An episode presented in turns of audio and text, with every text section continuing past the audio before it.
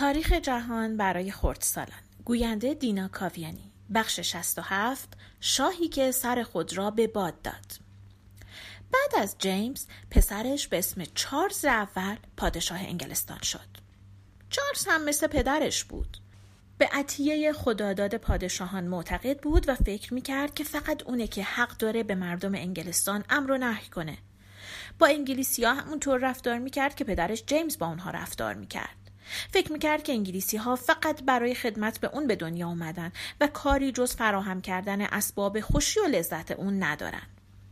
اما این بار مردم انگلستان اون رو مثل جان دستگیر و زندانی نکردن تا با اون یه پیمانی ببندن و به اون قول بده که دیگه به مردم انگلستان ستم نکنه. مردم انگلستان به جنگ با پادشاه دست دادند. پادشاه هم برای حفظ اون چی که فکر می‌کرد حق و حقوق خودشه آماده جنگ شد. سپاهی از بزرگزادگان و نجبا و کسانی که با اون هم دست بودن فراهم کرد. وضع لباس دو تا سپاه با هم خیلی فرق داشت. اطرافیان چارلز موهای بلند موجدار داشتند. کلاهی لبه پهن با پری بلند روی سرشون میذاشتند.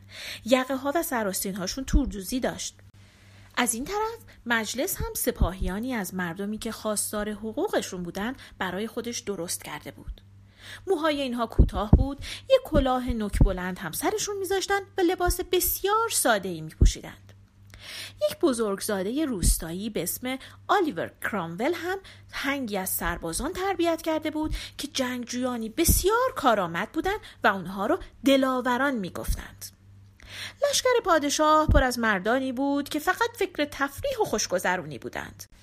قبل از هر جنگ هم دور هم جمع می شدن نوشیدنی می نوشیدن کمی با هم خوش می و بعد سراغ جنگ می رفتند. از اون طرف سپاهیان مجلس پیش از جنگ خدا را عبادت می و در حال حرکت هم سرودهای جنگی یا مذهبی می خوندند.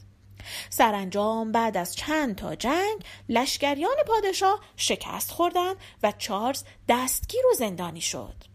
بعد چند تا از افراد مجلس زمام امور رو به دست گرفتند و با اینکه حق این کار رو نداشتند چارلز رو محاکمه کردند و اون رو به مرگ محکوم کردند اونها چارلز رو به گناهکاری، خیانت، مردم کشی و کلی کارهای بد دیگه محکوم کردند.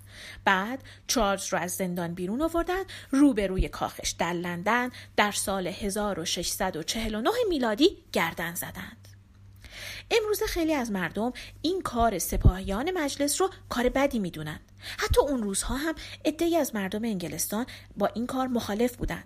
اونها می‌گفتند به جای اینکه شاه رو بکشیم باید تبعیدش می‌کردیم یک جای دور و فقط اون رو از پادشاهی مینداختیم به هر حال پادشاه رو گردن زدن. بعد از اون الیور کرامول فرمانده سپاهیان مجلس چند سالی فرمان روای انگلستان شد. هرچند نام پادشاه را بر روی خودش نذاشت.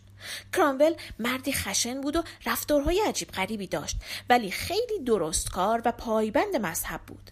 درست مثل پدری سختگیر و دقیق که بر خانواده خودش حکومت می‌کنه کرامول هم بر انگلستان حکومت می‌کرد.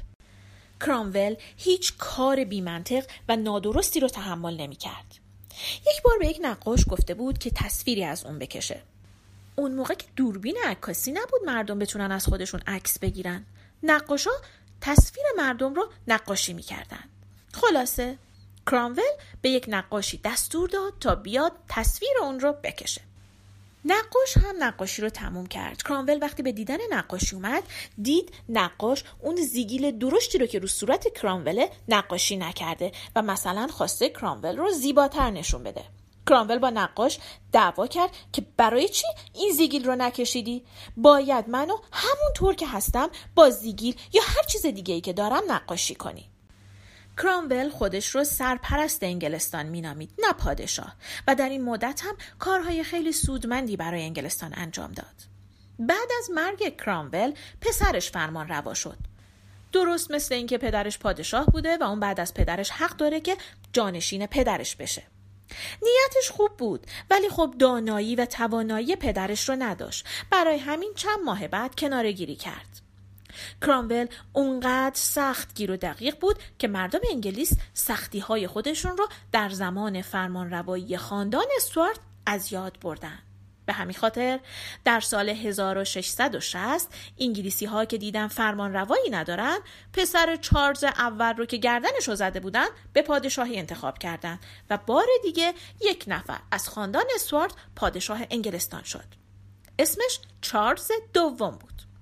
چارلز دوم پادشاهی بسیار خوشگذران بود و به تنها چیزی که فکر می‌کرد خوردن، نوشیدن، سرگرمی و وقت گذرانی بود. چیزهای محترم و مقدس رو مسخره می کرد و برای کینه توزی از کسانی که پدرش رو کشته بودند دست به کارهای خیلی عجیبی زد. مثلا اونهایی رو که مرده بودند از قبر در آورد دوباره دارشون زد و گردنشون رو زد. با جنازه کرامول هم همین کار رو کرد.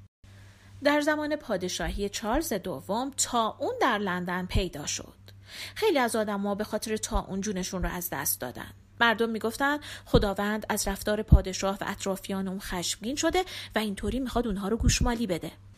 سال بعدش در سال 1666 میلادی آتیش سوزی بزرگی در لندن به پا شد و هزاران خانه و صدها کلیسا در این پیش آمد از بین رفت.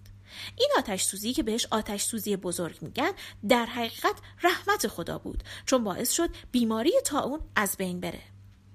تا اون موقع لندن شهری بود که خونه هاش رو از چوب می ساختن. از اون به بعد خونه ها رو از سنگ و آجر ساختند. دو تا پادشاه دیگه هم از خاندان استوارت با هم بر انگلستان حکومت کردند. ویلیام و ماری. در زمان پادشاهی اونها آتیش جنگ بین مردم و پادشاه خاموش شد. در سال 1688 میلادی مجلس یک قرارنامه‌ای به نام اعلامیه حقوق تنظیم کرد که ویلیام و ماری پای اون رو امضا کردند. این اعلامیه مجلس رو فرمان روای مردم انگلستان کرد. از اون روز به بعد فرمان روای واقعی مردم انگلستان مجلسه نه پادشاه.